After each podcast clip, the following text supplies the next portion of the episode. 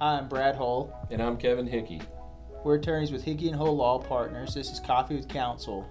In these episodes, we share a cup of coffee, we discuss legal issues, and give legal information that'll hopefully be helpful with your case. Now let's get into this episode. Hi, I'm Brad Hull. I'm here with Kevin Hickey. We're attorneys with Hickey and Hull Law Partners. This is Coffee with Counsel. Today we're going to be talking about attorney ad litems. We're also going to do a non-legal minute segment, and we'll look at a word in Brad's legal dictionary. So to start with non-legal minute, do you have anything? I you've always got something, so I'm I'm good with it, I guess. You went to Montana for a week. Yeah. And you don't have anything for us. Well, that's I that's non-legal. That's non-legal. Um, yeah, Montana's beautiful, by the way, in case you haven't heard. Um, went through uh, Yellowstone and up to Glacier National Park, and it's it, it's beautiful. I will be going again for sure.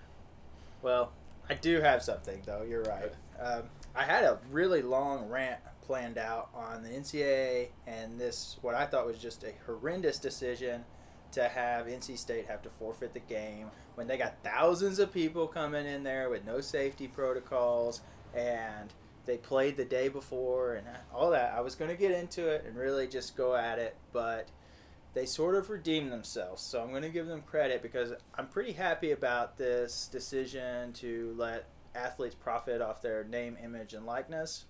And I think it's going to be really interesting to see what happens with it.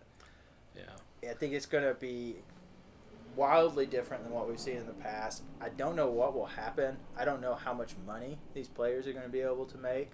I don't know how it's going to affect competitive balance, if it's going to help teams like Arkansas or or hurt them.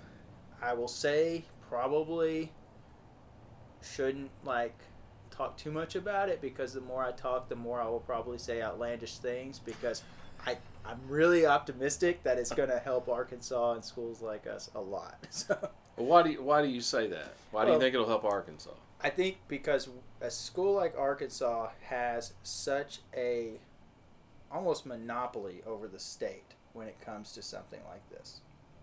So, if you are a baseball player and you're coming to Arkansas, casual fans like me, we know these players. I know Kopps. I know Bob Moore. I know these guys, and I basically don't watch baseball unless it's a big postseason game.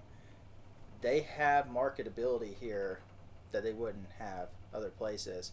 And then for the big sports, those guys are just stars across the state. And I've lived in other places, like when I lived in Atlanta, there was there wasn't a single college team that dominated the market like that. You know, the stars there were professional athletes, mm-hmm. and we treat them the same way here. So I think they're going to have a ton of marketability here, and I also think it will help from the standpoint of um, just being kind of frank about it for like basketball. I think it's going to help us compete with the cheaters because it's going to level the playing field a little bit on whose whose players are getting money. I think I, I think that's a good point, and Arkansas has always had that. Um, it's kind of a a fiefdom of, of, of its own, as they say, because we don't have a pro pro team here. So the Razorbacks uh, have long dominated. Now Arkansas State's starting to come up and get some a little more pull, but um, if you're the parent of a child that's going to be um, very marketable and is going to make you know, clearly each player, it's just like the NBA or anything else. Each player, depending on how good they are, how popular they are, is going to make more money than someone that's not so popular or not as good of a player. So, at what point does a parent say, "Well, we need a publicist. We want to make sure that we have a million people seeing him on Instagram or whatever, as opposed to fifty thousand or a thousand? Um, how many times is uh, Kentucky on TV as opposed to Ole Miss? How many times is Kentucky on TV as opposed to UCLA or Syracuse? So you, if if you're now going to be a brand of yourself, a person, you're a brand. Exposure is going to be the big deal. So, school choice is going to be big. You're obviously want to going to want to click with your coach and your assistant coaches, but you're also if you're marketing and you're wanting to be able to make money now, you're going to want exposure. So that's something they're going to have to consider. Well, and, and kind of the same idea. If you are a really good player and you want to go to Alabama for football versus Arkansas, I think we have more optimistically again. I think we have more pull than maybe we had in the past because the 50th guy on the roster for Alabama is not going out and making a bunch of money off of his name. And waiting three years to get on the field is going to cost you money now. If you go to Arkansas and you can play right away, you can start making money right away and you can be a star there who's worth more. That could happen. I don't know for sure if that's going to happen, but I could see that happening. I think there's a very real chance that happens, and that helps us as well. That's true. That's true. I, I we won't have room for all the national championships, Kevin. That's right. That's basically what you're saying. So. I got there. I told you I would. Okay, well, we'll move on then. So, our main topic for this one is attorney ad litems, and I'll just kind of give the more legal basis here about attorney ad litem, and then we can discuss it a little bit more. So, the an attorney ad litem by statute can be appointed by the court in certain cases to represent a child or children in a case where it would facilitate the case and protect the rights of the children. Generally, what you'll see these in are cases for divorce actions where you have custody at issue, paternity actions, guardianships, adoptions, and then they will be appointed in dependency neglect cases, which are DHS cases. The ad litem's role is to represent the best interests of a child. Uh, they have the authority to access records for the child, meet with the parents, visit homes. These are things that they'll generally be expected to do by the court, and it can go beyond that, but I think that's the minimum you would expect. The ad litems must report to the court if the child's wishes differ from his or her determination about what is best for the child. Um, but they have to give some sort of report to the court, so their recommendation may not be in line with that. If it's different, they have to let the court know. The Arkansas courts have a fund that pays for the ad litems at times, but that fund does not always have uh, cash in it, and so there are often cases where the ad litem fees are paid by the parties, and usually that's going to be evenly split. The court can change that up, and in DHS cases, the state is paying for the ad litem. The role of an ad litem can be a bit confusing, but they can be very helpful in a case. They are particularly helpful in cases where you're working with the child so that they understand what's going on in the case and can be more comfortable with the process without the parents having to put them in the middle and discuss the case with them. Where it starts to get confusing is they are representing the best interest of the child. A lot of times, ad litems feel the best thing for the child is to have the issues in the case resolved and the parents to be getting along and to not have conflict. So they take a role as a peacemaker and they start to try to resolve the issues. And that is good in theory, but in reality, the court gives a lot of weight to what the ad litem is recommending. And the parents and counsel know that. And that starts to put a quasi judicial type of role in the ad litem and their recommendations. For better or worse. Yeah. So that's kind of the general broad angle view of what you get with an attorney ad litem. What's what's your typical experience with it and I mean are you favorable of them? You know, what are you going to advise a client about if we're talking about an ad litem? Um, well, I want to talk a little bit about them and in other states too, in case people from other states are watching this. And remind me too, if I don't get back to it on payment, I had an interesting thing happen today on ad litem payment. Um, every state that I've been in, uh, I've I've practiced in several different states, and all of them treat ad litems differently. There is, I always thought that most states did it kind of like Arkansas does, just like you just described it.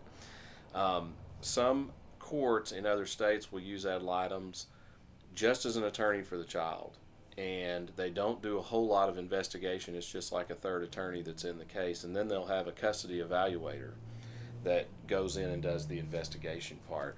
Other states, they will have an attorney ad litem and a guardian ad litem, which I never understood. It, it, was two separate entities. Yeah. Um, so make sure you talk with your attorney in your state as to what the role of that ad litem is, because it can be very different in different states. Um, in Arkansas, I always talk with clients. If we have an ad litem appointed, I tell them, look, we've we we now are kind of trying to convince two people, the judge and the ad litem, and we need to make just as much of our case to the ad litem as we can to the judge because, and research shows this that the the judges routinely, a, a heavy majority of the time, go with what the ad litem recommends. They can go against it. I've had a handful of times where I've gotten a judge to go against an ad litem's recommendation, but I think when you're preparing your case, you have to assume that unless you can do something different, if the ad litem's going against you, Yeah. you've got to uh, prepare for that when you go to court. That the judge is going to give a lot of weight to, to the ad litem's recommendation. I think we were at the same conference, CLE, where, where one of the judges said he had gone against the primary recommendation of an ad litem like one time. And Yeah. He'd been on the bench a while. So it's not always, not all judges are that consistent with it, but it is, per, I mean, overwhelmingly they are going to side with the ad be be careful too. I want to make sure this is out there. Be careful too that you don't get either too happy or too sad after you talk with the ad litem. Um, I I can't tell you how many times I've had clients tell me, "Oh my gosh, I, I, I just left that meeting with the ad litem. They love me. We're golden. We're good." And then you get to the hearing, and the ad litem had a totally different version of that meeting or a totally different version of the client of, or uh, opinion about the client. So be careful about that. Talk with your attorney about how it went if you want to, and let them know, and then you can kind of evaluate that. But try not to read too much into it one way or the other, because a lot of times you can be wrong once you get down to the final hearing. There is definitely politicking that an ad litem has to do Mhm. because they want to make sure everybody feels like they're getting a fair shake. At least most ad litems do that. Mhm. And so they will say things that maybe are interpreted the wrong way. And I think that's part of the problem there. Well, and if I have a client that is there, they are if on the negative side of it, they meet with the ad litem and they come back to me and say, "I don't think she heard a word I said. I, I don't think I got anything across." I'll a lot of times tell them schedule another meeting with her, Yeah. uh, set up another consultation, and go talk to her and say, "Hey, I." I had these five things or whatever that I really, really wanted you to understand and that, and get across to you. That's I think is very important, and tell them if there's someone you think they need to go talk to, like a teacher or a counselor, tell them that. Uh, they need as much information as they can so they can make a good, uh, balanced decision. And they also don't assume that the ad litem is talking to your attorney. Right. Uh, pass that information along to your attorney because they may not know. That's right. That's absolutely right. Oh, going back to that payment Yeah. issue, um, I had a judge call me today, and I've never had this happen before. Left me a voicemail and said, uh, "Mr. Hickey, you don't need to call me back. I got your motion to. We were asking the court to appoint a uh, an ad litem. He said, I'm going to grant that. We're going to appoint so and so as the ad litem. I will tell you that um, I typically require each party to uh, deposit five hundred dollars retainer. Each each parent will have to do that into this attorney's uh, trust account, and they will also be able to bill at one seventy five an hour. I've never had a judge tell me what the ad litem's going to be able to bill hourly. Yeah. So I thought that was really interesting. So that's going to go into the order. So as a client, you're going to be able to know kind of what what you're going to end up spending, or at least get an idea. And so when they do that, a lot of times, just kind of be clear on it, they will set up a retainer at the beginning. Each person will have to pay an equal amount, and the ad litem will build throughout the case. At the end of it, the ad litem will submit a motion to get an order to pay fees, and then the order will be entered.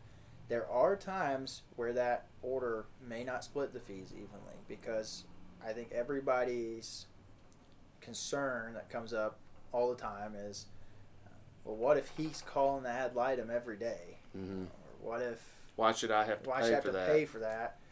Him badgering the ad litem, and the reality is you probably won't as long as it's, you know, clearly egregious. But Mhm. if the ad litem spends more time with the other, that's not necessarily grounds for it to be unevenly split. It's only in those egregious cases where the court will do it, but there is some relief there if that Right. happens. Right. And the initial retainers vary wildly. I've seen none to a thousand dollars. I have too, and uh, And you know whether to get an ad litem or not. Sometimes you you you need to talk about that with your attorney and decide if you want to ask for one or not.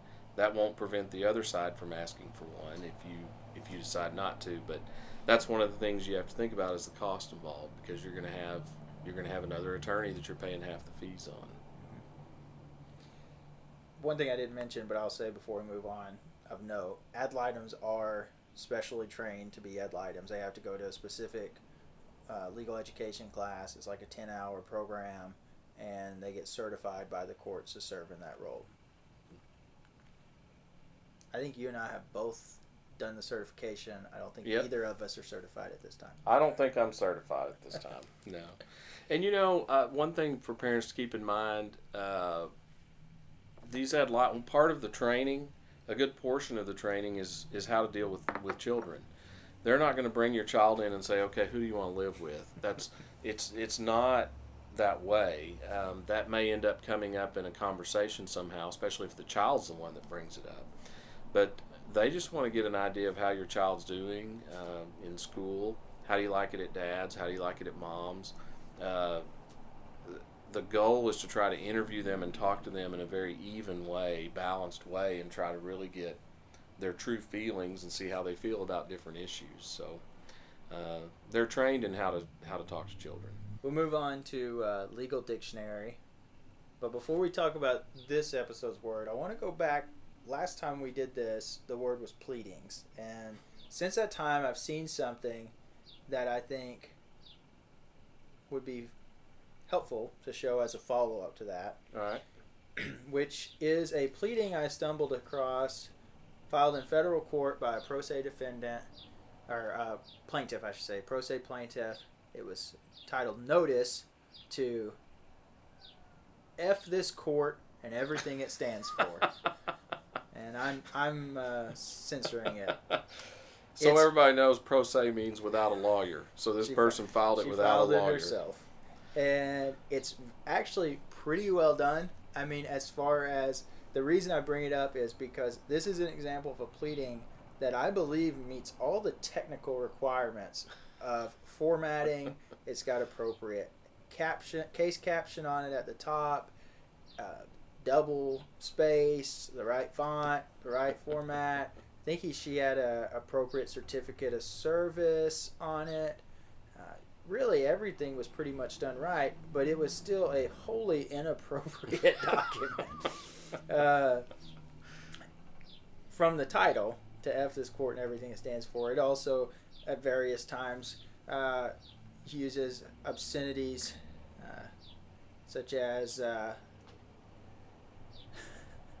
I, I'm trying not to read. I don't think I need to read it, but I think we get it. the B word is often ref- is how she refers to the judge on many occasions. Uh, just really, it's it, we'll. Uh, I'll put it out somewhere for people to see, but it's it's good. It's it's a good good read and is uh, definitely entertaining, pretty comical. But it, it there is a lesson to be learned from it. Well, there are rules of civil procedure, and uh, one of the rules of civil procedure talks about pleadings and what you can put in there and what you can. And it does talk about if you're putting something in there for the purposes, sole purposes of embarrassment or to break decorum of the court or something like that, it's probably going to be improper. um, you know, if you're up testifying on the stand and you witness something and you need to say what happened or what someone said, and it's got offensive words in it, you've got to testify truthfully and say what you heard, no matter what those words are. But when you're do- using a pleading, yeah, you're supposed to have a little more decorum. Yeah, I, it's a little hard at times to, to tell if she's referring to the other attorney or the judge. But for an example, uh, keep our names out of your unworthy mouth, you old and potent geezer, is a line in there. I knew I'd find a good one somewhere that I could. You know, read. she probably could have called it motion to vent. Yeah. Because I don't know if she's really asking for anything. No, I think what had happened was a motion to dismiss had already been granted, and this was Ah. a basically a rebuttal to that. Mhm. Uh, and yeah, it was pretty much a motion to vent. So she wanted to go on the record. Yeah, it's exactly. Let you know was. how I feel on and, the record. And she did. well, there you go.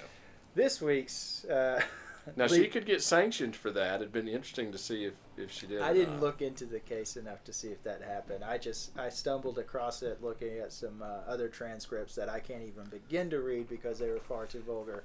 Now, But now some of the most fun pleadings I've ever read are when two attorneys get into it, either at a deposition or somewhere else, and they file motions against each other for sanctions, and they put they put the whole laundry list of what happened at the deposition, and then counsel stood up and called me blah blah blah, and and then the witness did blah.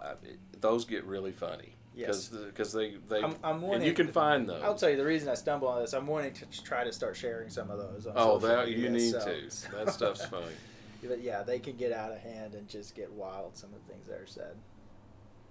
But this this week's our, our legal dictionary, our term is default judgment, and a default judgment is a judgment in favor of a party based on the other party's failure to take action or respond to the claim. Default judgments are commonly used where the defendant fails to appear before the court or submit a response or answer after being summoned or served. The default judgment grants the relief requested by the claimant and does not generally require extensive factual or legal analysis from the court. Often, the primary factual considerations will relate to the amount of damages. You got any input on default damage or I- default I- judgment? I, do. When you first get served with a lawsuit, you need to read that summons. You're going to get a complaint, and then you're going to have a summons with it, and it's going to tell you to answer within 30 days or whatever time frame for your state, uh, and that can vary a little bit. But you need to read that. If you don't follow file an answer by that time, you're going to be in default, and that can be uh, pretty detrimental to you. And now the rule now in Arkansas says you're then in default, and um, the court. I think it says the court may enter a default judgment. Most judges now will say file a motion for default, and we'll set a hearing on damages. Um, the rule used to say that the court shall enter a judgment. So if you didn't answer and the other side said they're in default, judge, the judge entered a, a judgment right then. So now it gives the plaint, the defendant a little leeway to try at least come to court and try to fight fight out the damage issue. yeah, it's not much leeway. Well, no, You, but you, you need to get it filed in time. you absolutely need to get it filed in time. There's there's no question about that, um, because it's not. It doesn't look good. You can't tell me it doesn't affect the way the judge sees the case or sees you as a defendant. It's like, well, they're not taking this seriously enough. And you're already on the defense as a defendant. That's And right. So coming into it now on the defense, and you have to fight that a judgment's already been granted. Terrible spot to be in. Makes it even less likely that you're going to win the case. So you you want to avoid that if at all possible. right, right, absolutely. Okay, that's all I have for this one. You got anything? I don't have anything else. All right, that's it for us today then. Uh, as always, you can find us on kevinhickeylawcom and on social media Facebook, Instagram, Twitter, and go Hogs. See you next time.